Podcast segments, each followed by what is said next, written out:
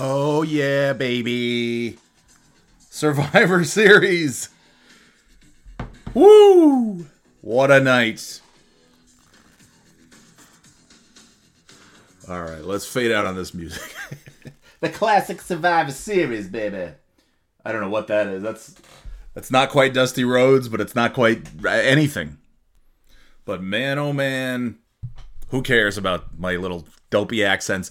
The Survivor Series is what we're talking about this morning on a Monday, November 27th, 2023.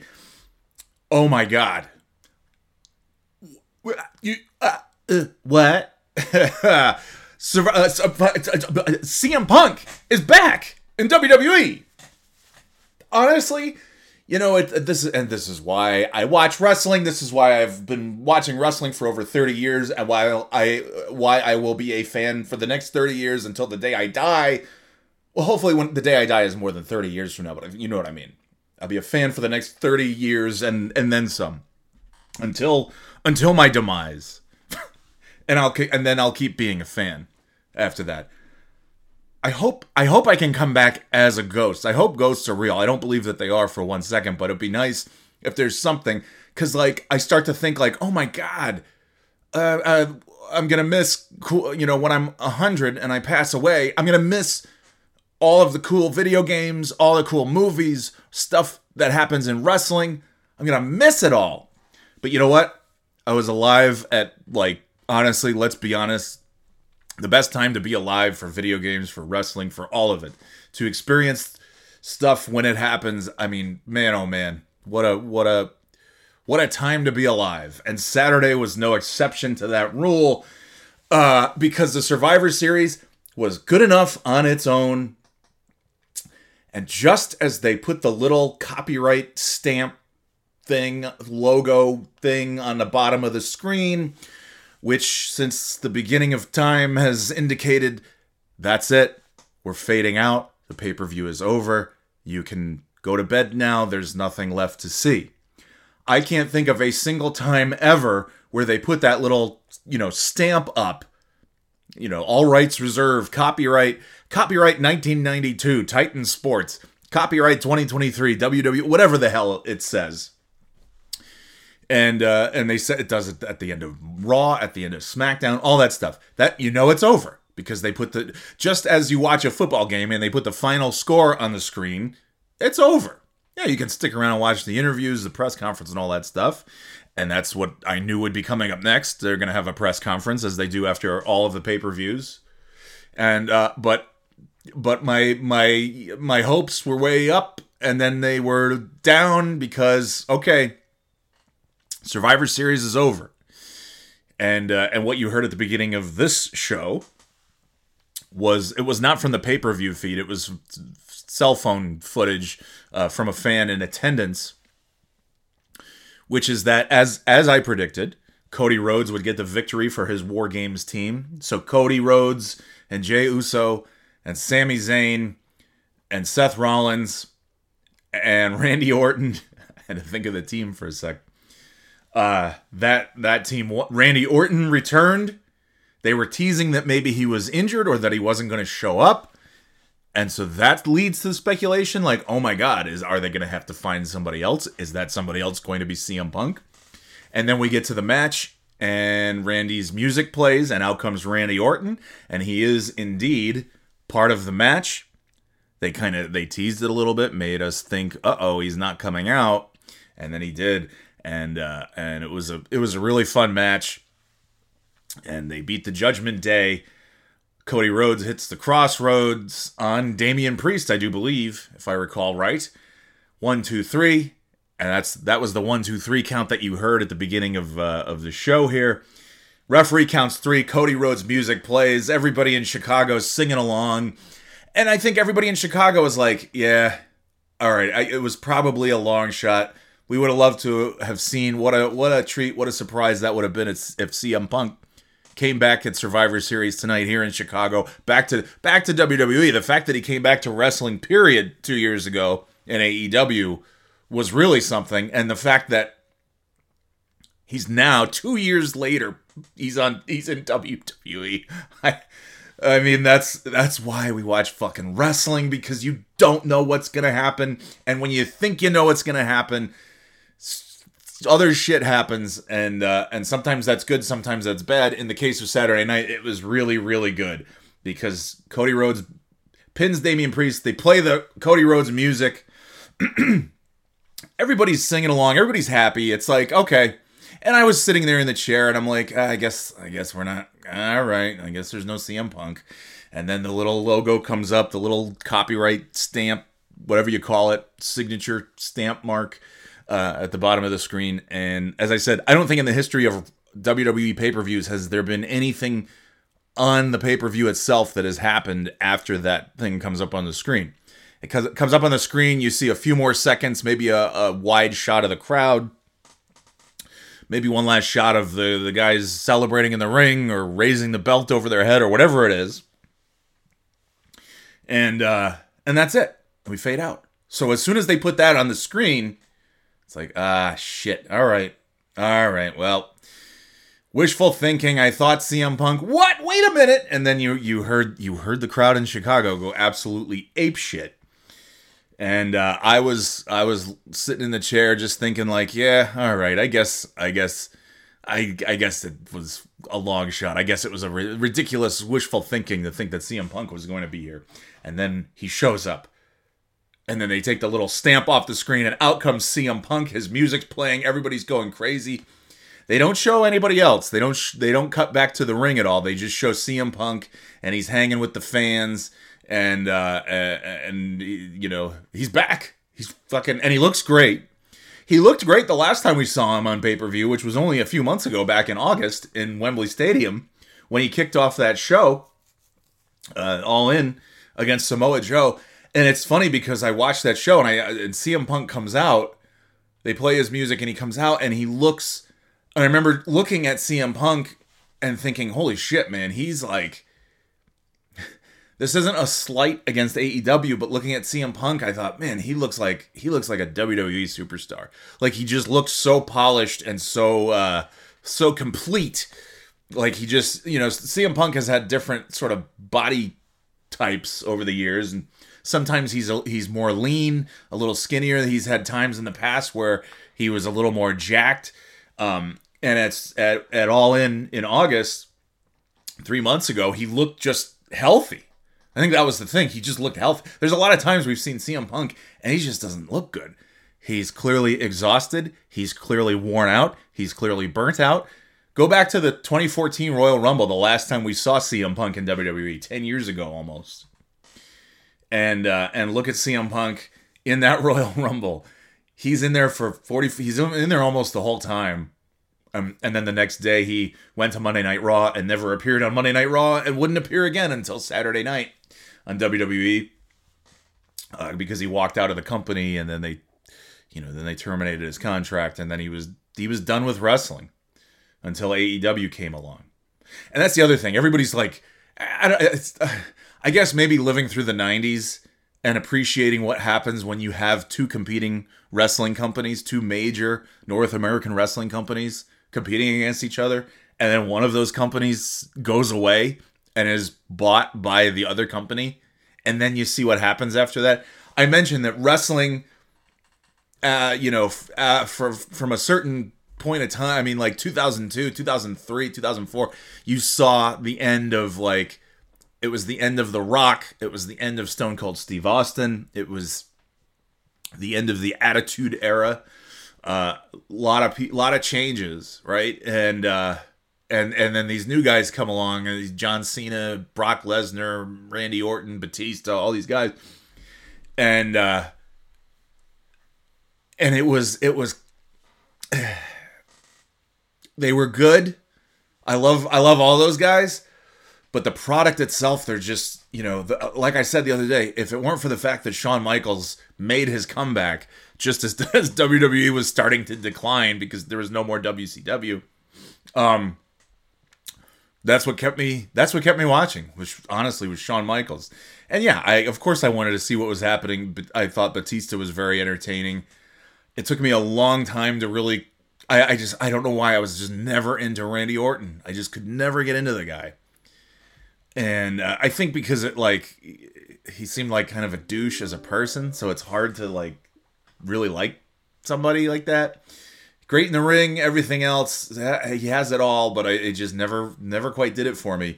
Uh, but yeah, so it was, and Brock Lesnar, he was gone as soon as he arrived. He was go, he was gone two years after he arrived. So it's like, okay, well, that's it for him. After after that WrestleMania 20, it was like, okay, no more Brock Lesnar, no more Goldberg, no more Rock, no more Stone Cold Steve Austin, no more Mick Foley. Uh, it was like, you know, they, they, a lot of stuff changed, and uh, and I, I it just and, and now there's competition again, and you're seeing what happens. Do you think CM Punk would have returned at Survivor Series if AEW didn't exist? I doubt it. I highly doubt it. But AEW came along. Now there's an alternative mainstream wrestling product for a place for WWE guys to go, a place for young up and comers to make their name, and a place for somebody like CM Punk to come back to wrestling. And uh, unfortunately, that didn't work out so well. But uh, he was there uh, for the better half of two years, and I don't think he would have been back at all if it were for AEW. So when I hear these people like, "Oh, AEW sucks. You guys lost CM Punk. What the fuck?" You guys like enjoy everything. Fucking remember what the '90s were like, and then remember what the early 2000s were like after WCW is gone and WWF could just do whatever crappy. Uh, we could get as many fucking Big Show versus Kane matches as Vince wanted to give us, whether we liked it or not. And there's a lot of good stuff that happened in the early 2000s in WWE. Plenty of great matches and moments. Uh, and for me, most of those revolve around Shawn Michaels in some way. Uh, because that's that's what really, really. I, I st- listen. I still would have watched. I kept watching after Shawn Michaels left. I watched when he was there, but my interest levels yeah, I mean, they went down significantly in, in 2010 after WrestleMania, after he uh, lost the career ending match to The Undertaker. And then that was really when I realized, oh my God, WWE sucks. uh, I mean, after that Wrestle, it was tough. That was one of those years where, like, it started off like, oh my God, Bret Hart is back on Monday Night Raw. Oh my God, they're to have Bret versus Vince at WrestleMania. Oh my God, Shawn Michaels versus Undertaker, part two. John Cena versus Batista. It like they had, uh, you know, all the all the major stars from whatever you if you want to call it ruthless aggression. Cena, Batista, Orton, uh, any of those guys. They were all still there, and uh, and then Shawn Michaels left, and I found myself a lot less interested because Shawn Michaels left after that WrestleMania. Uh, Bret Hart was around a little bit, but not a ton. Batista left a couple months later. Uh, Undertaker, that was really, I think, when Undertaker started to go to like a part time special appearance kind of thing. I think he he came back that fall to to have a match against Kane. That's the other thing. It's like, okay, the Undertaker's back. That's a big name. Oh, against Kane for the five millionth time. Uh, and honestly, I didn't really. I, I was a fan of CM Punk. You know, I thought it was cool that night that he won uh, when he cashed in the Money in the Bank thing, uh, and he won the uh, he won the world title. Uh, what was that? Two thousand eight, I guess and uh, and I liked uh, I liked the feud that he had with Rey Mysterio leading up to that WrestleMania, WrestleMania 26, the same one that had Bret versus Vince and Shawn versus Undertaker, and had CM Punk versus Rey Mysterio, and the the creepy way, you know, it was CM Punk with the Straight Edge Society, and that uh, that creepy uh, on SmackDown where he came out and he was singing Happy Birthday to uh, Rey's daughter, I believe it was, and uh, it was just yeah i mean that was good. And then of course then of course as things went like i, I when Shawn Michaels was gone I, that's when i started to notice CM Punk a lot more.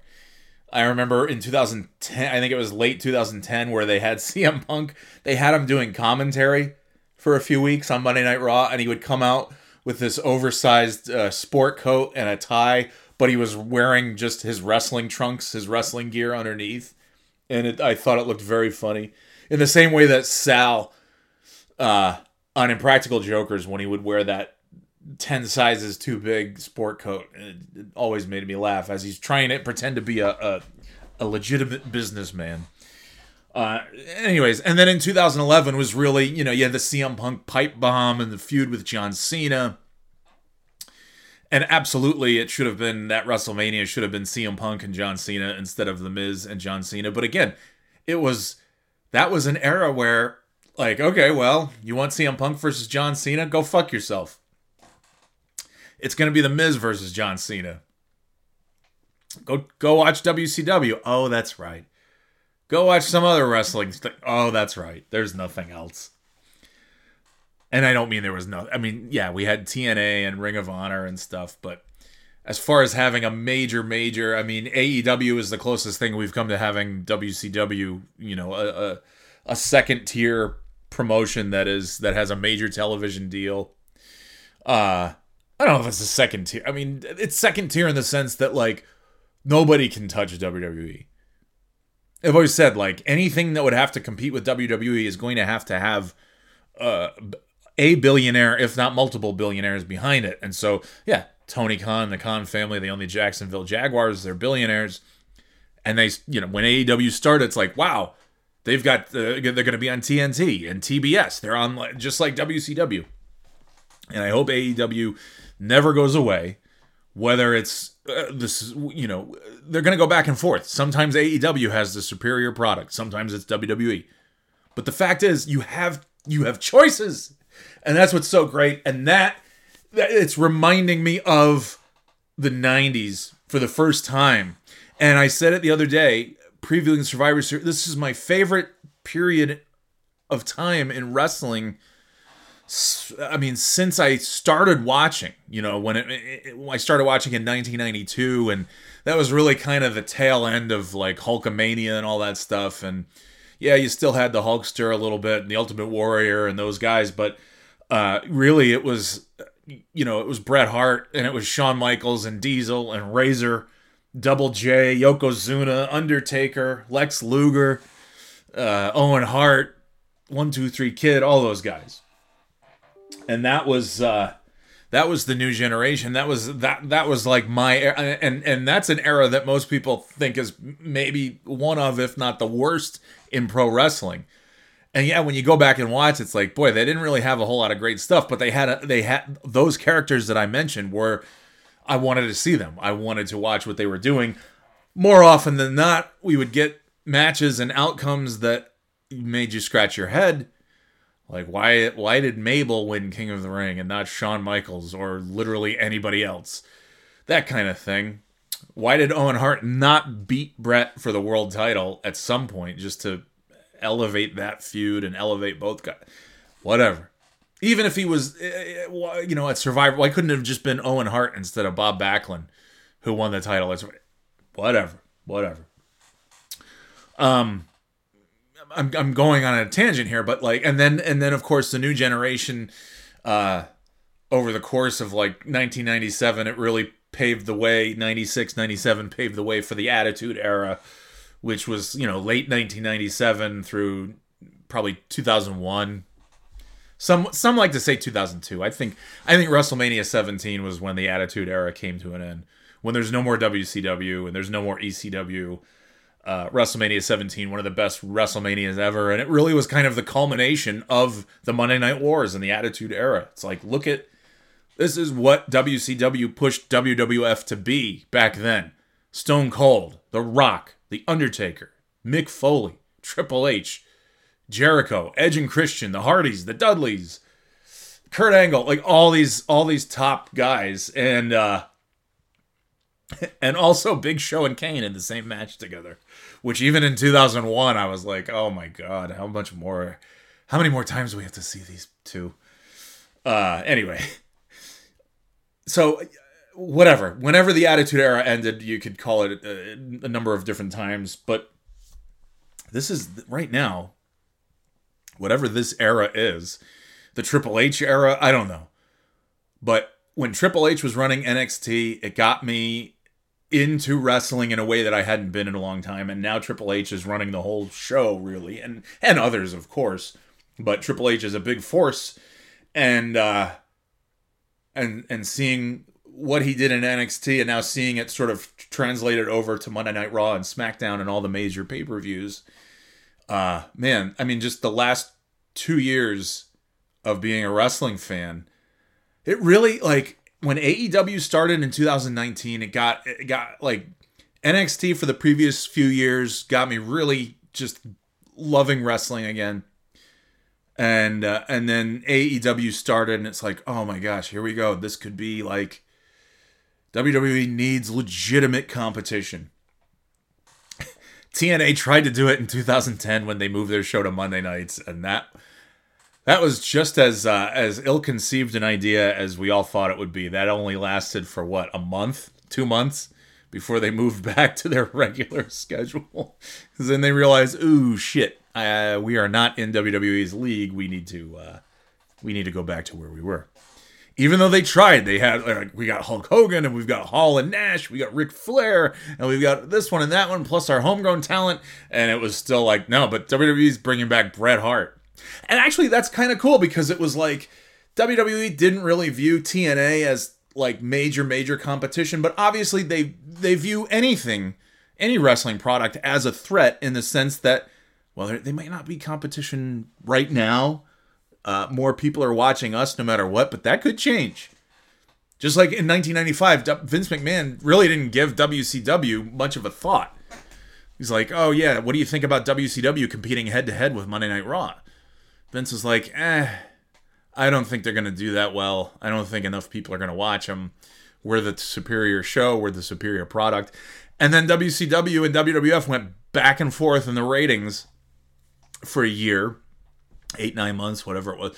And then uh, WCW just just ran away with it. he just started beating WWF uh, when the NWO stuff started, and then that was that was the show to watch and then and Monday Night Raw was terrible. You'd be watching stuff that was taped weeks ago, and you know once a month you get a live Monday Night Raw versus Nitro's live every week. And so WWF said, you know what, we're fucked if we don't do something about this. So they took Monday Night Raw and they made it live and they made it two hours, and then they started to make it a lot more interesting than it had been. And uh, and the rest is history you get Stone Cold Rock, you get the whole thing, the Attitude Era, and in 2001 there's no more WCW. And I hope that is not the fate of AEW. I hope that AEW and WWE go back and forth. I hope sometimes AEW is on top. I hope sometimes WWE is on top. I hope they're that AEW, even if they never surpass WWE, which is quite likely. and when I say on top, I just mean like, okay, I'd rather be watching this right now than than WWE. Um, that has not been the case. Uh, gosh, probably I don't even know how long. I still go to AEW shows; they're still fun.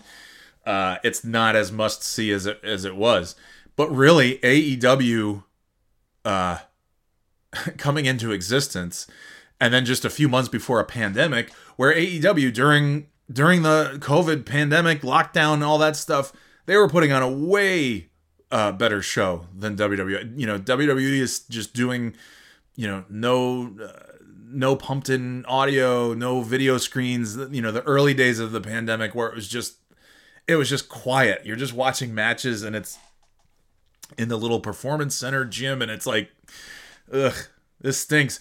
AEW is like, "Hey, why don't if our wrestlers have to be here, why don't we make them the audience?" And then after a while they would start you know, they would bring some fans in, not a ton. I don't know, maybe a few hundred, and just have them scattered safely around the that Daily's Place arena. And that was that was you know I don't remember a lot of WWF WWE in 2020. I mean I remember the pre-pandemic stuff, Edge returning, the big surprise. Uh, return in the Royal Rumble, Drew McIntyre winning the Royal Rumble, beating Brock Lesnar at WrestleMania. Uh, and then just really trying very hard to enjoy WWE during uh, the pandemic. And then once they did that Thunderdome and they pumped in the crowd noise and had the video screens, it's like, okay, this feels as close to a live audience as you're going to get.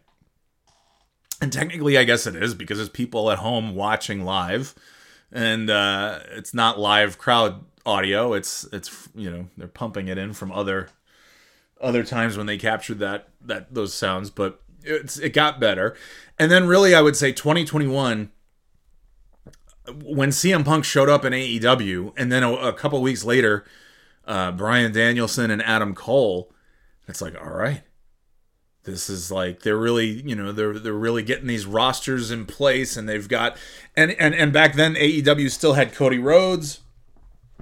Um, they still, you know, they they had a lot of a lot of the uh, the home, you know, MJF and all the original guys, plus CM Punk, plus Bryan Danielson, and then you know, then Cesaro shows up uh, following Summer and all this stuff, and it's like, wow, they're really, you know, they're they're getting some pretty big names here, and uh, and then that led to that, you know, and then then the WrestleMania, uh, as I mentioned, WrestleMania 38, Stone Cold returning uh, to take on Kevin Owens, and then you've got um, the, the match that I absolutely love between Sami Zayn and uh, Johnny Knoxville was just a lot of fun. A lot of people crapped on that match and i just it's like what do you do you not like joy? Do you not enjoy fun? Because that was just a fun match. Not every fucking wrestling match has to be like the five star with all the you know false finishes and technical wrestling moves and high, it doesn't ha- it's like this is what pro wrestling is. They they tell a story and they entertain. And that knoxville Sami Zayn match a couple years ago was was great. I loved it. And then it, th- th- those are just some of those small things that's like yeah this is this is really getting good. And then you know late 2020 they, with the stuff they started doing with Jey Uso and Roman Reigns when he returned the whole the whole bloodline thing. And they give him they get rid of his crap ass shield music that he had and they give him new music and new attitude and they give him you know Paul Heyman's his guy now and you know that stuff became really captivating. And then Sami Zayn I mean boy 2022 what a year for Sami Zayn. He's got the the big match with Knoxville at WrestleMania. Then he joins joins the bloodline and that's the most compelling story by far. And uh, uh you know culminating in uh, Sami Zayn uh, getting hitting Roman Reigns with the chair at the Royal Rumble last year and having the match with Roman and then the tag t- just lots of good stuff and then uh, it's just been it's just been so good. It's just been so good. I, I love the bloodline. I I'm still not bored with that storyline. I wish Roman Reigns was uh, made a few more appearances, but it just makes it that more uh, important when he does show up. And as I speculated, I really think like they deliberately they said, "Hey, we're gonna have Roman Reigns and LA Knight and John Cena and all these guys at uh, Crown Jewel." And then at Survivor Series, we're still to have some big, you know, Randy Orton, that was a big return, and the big War Games matches and all that stuff. But there was no Roman Reigns, no LA Knight, no John Cena. You know, a, a, quite a few, quite a few big names uh, not taking part in that pay per view, and and I was kind of wondering, is that is that because there's going to be a big return and they don't want to they don't want to have anything overshadowing anything else. I, like I don't know, but uh, either way, it was awesome to see CM Punk return uh, Saturday night at the end of the show. And again, as I said, I sat there all night speculating: Is CM Punk going to show up? Uh, you know, they teased Randy Orton. Like I said, they teased Randy Orton not being able to show up for the match as the fifth partner, and uh, and then you think, okay, are they just fucking with us? Is that because Randy Orton is going to be taken out of the match and replaced with CM Punk? Because that would be huge. But I just can't see that happening. It doesn't make a ton of sense. And then during the match, Randy Orton comes out. It's like, oh, okay. And you think, boy, that's that's some classic like that's some old school like Vince McMahon like fucking with the fans kind of stuff. Where he would be like, I know what you want, and you can kiss my ass. And even I was just listening to Busted Open this morning, and and Mark Henry was on there talking about how even when CM Punk's music started playing at the end of Survivor Series, when the little copyright logo was at the bottom of the screen, which for 40 years has told us that's the end of the show. There's nothing else after the show. Fade to black. And to my knowledge, I don't remember a single pay per view ever having anything after that little trademark stamp. It shows up, uh, they might leave it on the screen for 10, 20 seconds as we watch the final shots of the wrestlers and the, the crowd and everything else, and then we fade out. But I don't recall ever having a time where that stamp came on the screen and then something of note happened. Now, there's been times where the pay per view or Monday Night Raw or SmackDown or whatever show it is fades to black and the television audience is done with the show. And then the live audience might get something uh, a little bonus, a little appearance. But typically, a major return, especially somebody as as big as CM Punk, who has not been with the company in 10 years and who many think will never come back to WWE ever. Uh, obviously, they would not wait until after the show to give that only to the live audience in attendance. Uh, so yeah, when that when that little stamp came up, and I'm like, eh, all right, it's over. And then we hear CM Punk's music play, and I shot right up and I said, "Holy shit!" I was like, "What?" My wife turned to me and she's like, "What are you? Why are you surprised? You've been talking about CM Punk all night. Wasn't this supposed to happen?" I said, "No, it wasn't supposed to happen. We all thought it might happen. We all hoped it would happen." But I'll tell you what, when WWE puts that little thing on the screen, that little stamp, the copyright 2023 WWE Survivors, whatever the hell it says, um, when that shows up, the uh, that means it's over. We're done. So they they they got me and they got everyone else. I can't imagine. I, I can't imagine there weren't a ton of people when that stamp showed up on the screen to to to indicate that it's all over. That's all, folks. That there were people who were saying, "Wait, wait, wait, maybe, maybe." Like I was when that sh- when they when that popped up on the screen, I was 100% at that point 100% certain, okay, oh well, no CM Punk. I guess he's he's probably never coming back to WWE. And then just as I'm thinking that, and just as I'm getting ready to flip over to a football game or, or you know or turn off the TV and go to bed or whatever, just as I'm reaching for the remote, and then the fucking CM Punk music hits, and I jumped. I'm like, what? You, you got to be kidding me! And so that's why I explained to my wife. I said they've never done that before watching for thir- since 1990 ro- watching religiously since 1992 i've i there's no time that i ever remember them saying all right good night everybody and then they're getting ready to fade out and then something happens. I, I can't remember recall ever seeing that. So and, that, and that's the great thing is just when you think you've seen all the tricks you know everything you've seen it all you've heard it all you've experienced it all and then they they come up with another trick up their sleeves. And it's exciting too because let's be honest we did kind of uh in the 90s uh, the, the the Monday Night Wars era there was a lot of that.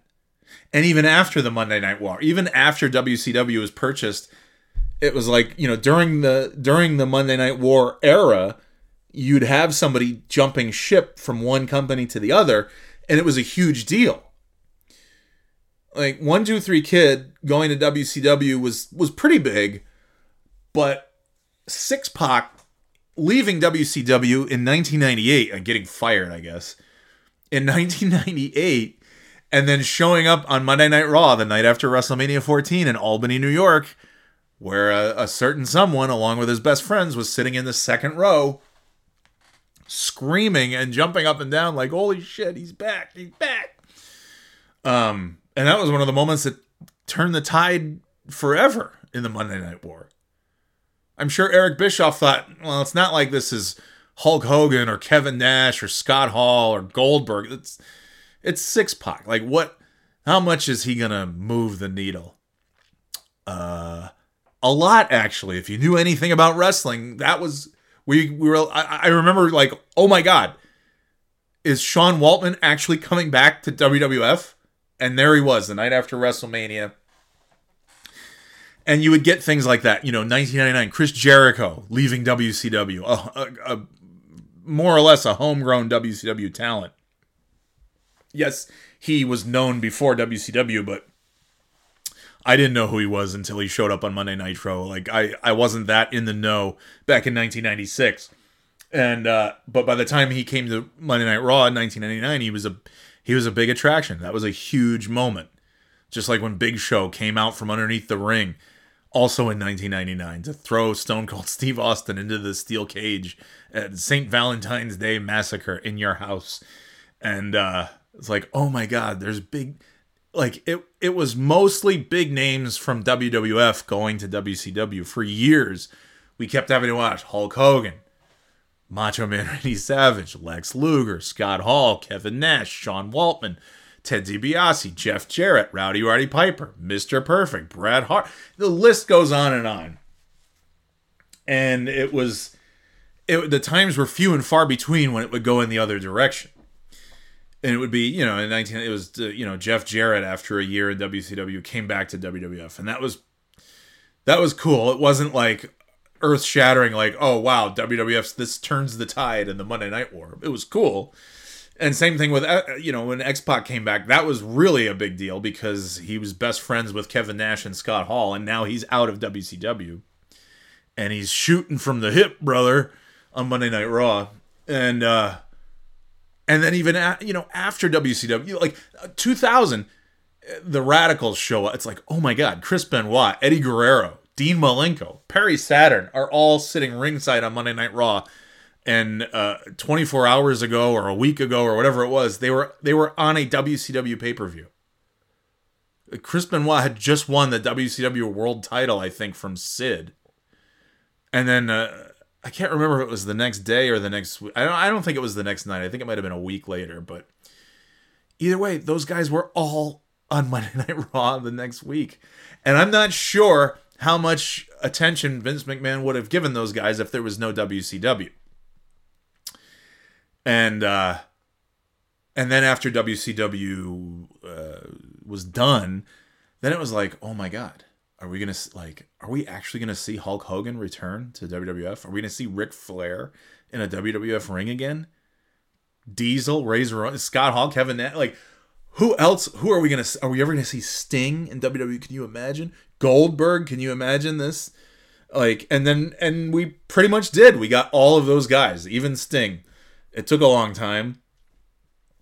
Uh, it, it was over a decade, but we did get Sting eventually it was a less than stellar uh, tenure with the company, unfortunately, which is why I'm so glad to see Sting getting to go out on his terms and getting to really have a lot of fun in AEW. And he only has a handful of matches left, but man, what a fucking legend. Fucking Sting. Anyway, that you know once we got hogan versus rock and once we got you know this match and that match and all these things then it was kind of like okay I, I, mean the dream matches are now it's just wwf and and they kind of have to make their own dream matches and uh and the moments where a big a big name shows up it's it's hard to do when there's not another company to make big names and uh yeah i mean tna I, I think aj styles was one of those big names a homegrown guy in tna and then all of a sudden he shows up as a surprise in the Royal Rumble 2016. That was a big moment I remember. Uh, you know, there's been there's been a few really cool moments where it's like, oh my god, this guy's coming to WWE. That's cool. And uh, another big surprise one, you know, when Cody Rhodes left AEW, like, oh my god, this guy's one of the founders of AEW, and he's leaving to go back to WWE, and he shows up at WrestleMania, and now he's the next uh, he's the next big superstar. And it's good. That's the other thing. And Triple H mentioned this at the Survivor Series press conference the other day is that, you know, you have probably the deepest roster they've had in decades and eh, maybe ever. Maybe since, honestly, maybe even since like the 80s you know, it used to be you you you had like two or three top level guys, a couple of mid level guys, low level guys, and a handful of like really solid main events that you could put together. I mean, even in the '80s, it was it was Hogan, it was Savage, it was Ultimate Warrior. That was that was the '80s, and then in the '90s, it was Bret Hart, Diesel, Yokozuna, Shawn Michaels, Undertaker, a couple of others here and there, um, but not not a hell of a lot else. And uh, and now you've got like yeah, looking at that team last uh, on Saturday of like man, these are Sami Zayn, Jey Uso, Randy Orton, Cody Rhodes, Seth Rollins. Those are like those are all top tier babyface names. And they and that's without even having John Cena. That's without having LA Knight. That's without having uh uh who was I gonna I was gonna mention somebody. Kevin Owens. Um like wow, this is this is pretty cool. There were a lot of guys not on that Survivor Series card, and it was still a really big card with really good matches on it. And a surprise return of CM Punk. And the surprise return of R-Truth. I thought he had only been gone for a few months. Evidently, R-Truth has been gone for over a year. I didn't realize it's been that long. And even though he returned in a backstage segment that was, you know, basically just a commercial for Ruffles potato chips, uh, mmm, Ruffles, delicious. It was still really, it was like, oh my God, R-Truth yes. So you have the return of R-Truth then you have the return of Randy Orton, and you think oh, that's that would be enough for any pay per view. Those big returns, and then you get CM Punk on top of that, and that's that's pretty fucking awesome. So, and now now we've uh, the only I I love WWE pay per views being on Saturday now. I I you know obviously WrestleMania will be on a Sunday because they do the two night WrestleMania thing, and you know maybe someday who knows maybe someday like the big you know Survivor Series, Royal Rumble, SummerSlam, WrestleMania. Maybe those will be two night events, but I don't know. Maybe maybe one of those. Maybe SummerSlam. Uh, in any event, uh, although I could see Survivor Series being a two night event. If you had like, if they brought back the elimination tag matches, they could have a couple elimination matches and a War Games match on each night. So you have like the women's War Game match main eventing one of the nights of Survivor Series and the men's War Game match uh, main eventing the other night. And then on top of that, you have enough star power on each night. You know, maybe the big, uh, maybe Roman Reigns' big title defense is on Saturday, and then maybe, uh, uh you know, who knows, whatever. But either way, yeah, WrestleMania is on a Sunday. That's fine um, because it's also on a Saturday, and uh, and I love the fact that every single other pay per view is on a Saturday night now. It's way better. I never thought I would want to have uh, wrestling pay per views on a Saturday until they started happening. It's like you don't know you need this, and then it happens. It's like, oh my god, why have we been doing pay per views on Sunday all these years? And it makes it makes the shittiness of Sunday a little bit better. Like, all right, I got uh, Sunday sucks, school's tomorrow or work or whatever, but at least I've got the Royal Rumble to look forward to. But I don't care. Uh, give me give me Saturday. Give me Saturday pay-per-views. I'm fine with that. And uh but the only the only bummer about a Saturday pay-per-view is when something huge like the return of CM Punk happens. If the pay-per-view was on a Sunday, we would only have to wait 24 hours for the follow-up on Monday Night Raw, and now we have to wait 48 hours and uh, so I'm glad it's Monday because that means we're finally here. And tonight we are going to have Randy Orton back on Monday Night Raw, and we're going to have CM Punk back on Monday Night Raw.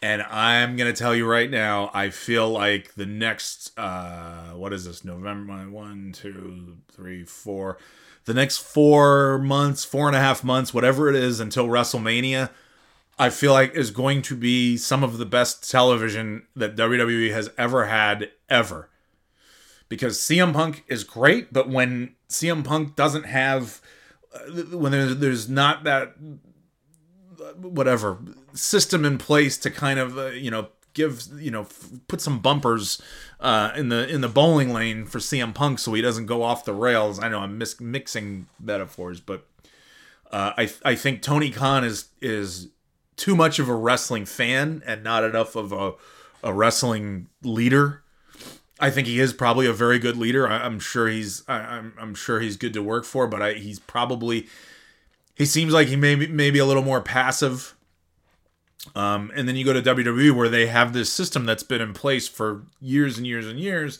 And you know, th- there's an org structure, and there's, uh, you know, the the EVPs of the company aren't Kenny Omega and the Young Bucks.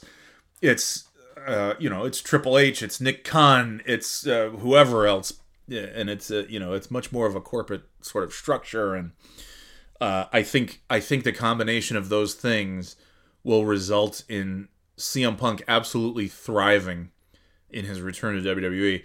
I also think, and I hope, um, that CM Punk is back and his role will be uh, more of a special attraction capacity. You know, similar to how Goldberg was, Brock Lesnar, kind of how Roman Reigns is now, where you don't, you're not going to get him at every pay per view. He's not going to be on TV every week, and so it makes it even more special. And by the way, imagine that like you know have uh, a special attraction in CM Punk and you have a special attraction in Roman Reigns. And I'm sure we haven't seen the last of Brock Lesnar. I'm sure we're not going to see I'm sure we're not we're going to see less and less of Brock Lesnar as the years go on. The dude's I don't know, he's he's not much older than me. I think a couple he's like 45 maybe, 44, 45, 46, I don't know. Uh I would I would think he's getting to that wind down point. Um, but I also I can't imagine that the match against Omos would have been his last match ever. Uh, so, but also I know Brock Lesnar was really a you know he was a Vince McMahon guy. So maybe the fact that Vince isn't in charge anymore, I don't know. I remember when Vince left WWE uh, back in uh, what it was July of 2022 and uh, that Raw or SmackDown, I think it was SmackDown. It was in Boston. I didn't go to that one either. Uh, and Brock Lesnar was scheduled to be there, and he walked out, and he was leaving. He's like, Vince, McMahon, Vince McMahon's not here, neither is Brock Lesnar. I'm out of here. And I, I think Vince himself had to call Brock and be like, whoa, whoa, easy, easy, big fella. It's all good go go do your job. We'll, you, I'll be back. Don't you worry. And then Vince did come back, and I'm sure I'm sure Brock was pretty pleased with that. And then and then the and then the sale of the company, and uh, and now who knows. But also, this is a WWE that we we have we've seen glimpses of in the past. It's a WWE that is listening to the fans. WWE has always listened to the fans it's just a matter of is WWE going to do what the fans are asking for? And a lot of times the answer is no. Unless they are pushed so far that like, oh my gosh, this could really fuck our business if we don't give the fans what they want. And I think of 2014, you know, the Daniel Bryan, the Yes movement where he wasn't supposed to be part of that WrestleMania main event. And he certainly wasn't supposed to be in the world title picture. And everybody shat all over that 2014 Royal Rumble they were pissed that Batista won the Royal Rumble and not Bryan Danielson. They booed Rey Mysterio, probably the only time in his life that he has or will ever be booed. And it was only because Rey Mysterio committed the crime of being the 30th participant in the Royal Rumble and not being Daniel Bryan. If Daniel Bryan came out at number 29 in the 2014 Royal Rumble and Rey Mysterio came out at number 30, they would have cheered Rey Mysterio like they always do because they would have had Daniel Bryan in the ring and uh, and and happy about that. But that didn't happen, so they booed Rey Mysterio. Oh my god! And then people, uh, you know, yeah, people were people were very unhappy, myself included. And then they made everything right with the world, and and Daniel Bryan walks out of WrestleMania 30 as the world champ, not Batista, not Orton. Um, and I feel bad for Batista because I couldn't wait for Batista to come back, and then he finally did. And the way that they sort of handled his uh, the presentation of Batista was head scratching to say the least. Like I wanted Batista back, but I didn't want Batista winning the Royal Rumble and then going on to win the world title at WrestleMania. Like whoa, whoa, wait a minute, wait a minute. And uh, so yeah, it's it seems to, you know we really are in a in a in uncharted waters in a lot of ways where I'm not sure. Yeah, two things. AEW existing, which brought CM Punk back in the first place in 2021. And then the fact that Vince McMahon is not in charge uh, because I think there is a much better chance for CM Punk coming back uh, with Triple H running things and and Nick Khan and all that stuff as opposed to if it was Vince. Uh, and and they seem to have this new strategy over there at WWE, this post merger strategy of how about we give the fans what they want so they will keep watching our show and keep paying us money to keep doing more of the things that they want us to do instead of making our fans routinely mad at us just just to be an asshole and say, "Hey, I know what you want. I'm giving you the opposite. Ha ha, fuck you. Where are you to go?" Where are you to go? Damn it. Uh yeah, it's it's now like this crazy new strategy of how about we just send the fans home happy? Oh, interesting. Tell me more about this happiness you'd like to. No, I mean, obviously WWF has given us many, many, many happy moments over the years, but there have also been many head-scratchingly stupid moments where we said, "Why did? Why is this happening? Are you just is this just a fuck you to the, there's so many times where it's like i think vince mcmahon's uh, telling us where we can uh, where we can shove our uh, our loyalty to wwe so those those two things combined give us CM Punk closing out the show at Survivor Series on Saturday, and now we get to hear CM Punk return to Monday Night Raw for the first time in a decade almost, and uh, that's that's amazing to me. I'm, I'm very very happy and uh, yeah. And the great thing too is like I'm happy to have CM Punk back, but WWE is such that like if it doesn't work out and he's gone in a year or he's gone in six months or he's gone tomorrow. Uh, I hope he's not gone tomorrow, but um, if it doesn't go on for a very long time, it's still okay because we have all these other characters that's like that's why I was happy that CM Punk was in AEW because they needed him more than WWE did. And uh, I'm glad AEW has Edge. Uh, I haven't had a chance to see much, but I've seen some of the stuff and some of the, the stuff that he's doing with Christian. Obviously, there's going to be tag team matches. Uh, there's going to eventually there's going to be a huge one-on-one match between Adam Copeland and Christian Cage. And then I feel like eventually we are going to see Christian and Edge, Adam and Christian team up one last time. And honestly, I feel like I could honestly see the last match being with the Hardys and maybe even the Dudleys in AEW having a, a TLC match. I mean, they'd call it something else, but uh, I feel like I feel like that's that's how Edge will go out as uh, is teaming with Christian. But I could be wrong. Um, but that's another cool thing. Like, holy shit, Edge is in AEW. A couple months ago, what was it? The uh, was it the end of? It was the end of one of their pay per views. I don't even. I don't even remember. How sad is that? Uh, but yeah, he showed up. Showed up at the end of uh, one of the shows, and that was and and yeah, that's really cool. I'm happy to have happy to have Edge in AEW, and I hope I hope more big names do go to AEW, and I hope they continue to really focus on the names they have because MJF, uh, sky's the limit for that dude.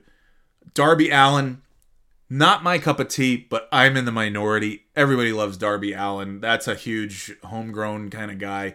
He'll he'll have a title run someday, I think, and and that'll that'll be good.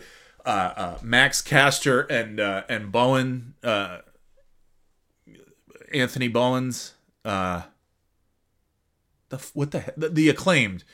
I think those guys as a tag team are big time, and I think they're both going to be big deals when they're singles wrestlers. Uh, and then you know Kenny Omega is still Kenny Omega. Moxley's also not my cup of tea, but he's he's a big star over there, and uh, yeah, hopefully they'll keep. They just signed Will Ospreay. I think that's a big deal.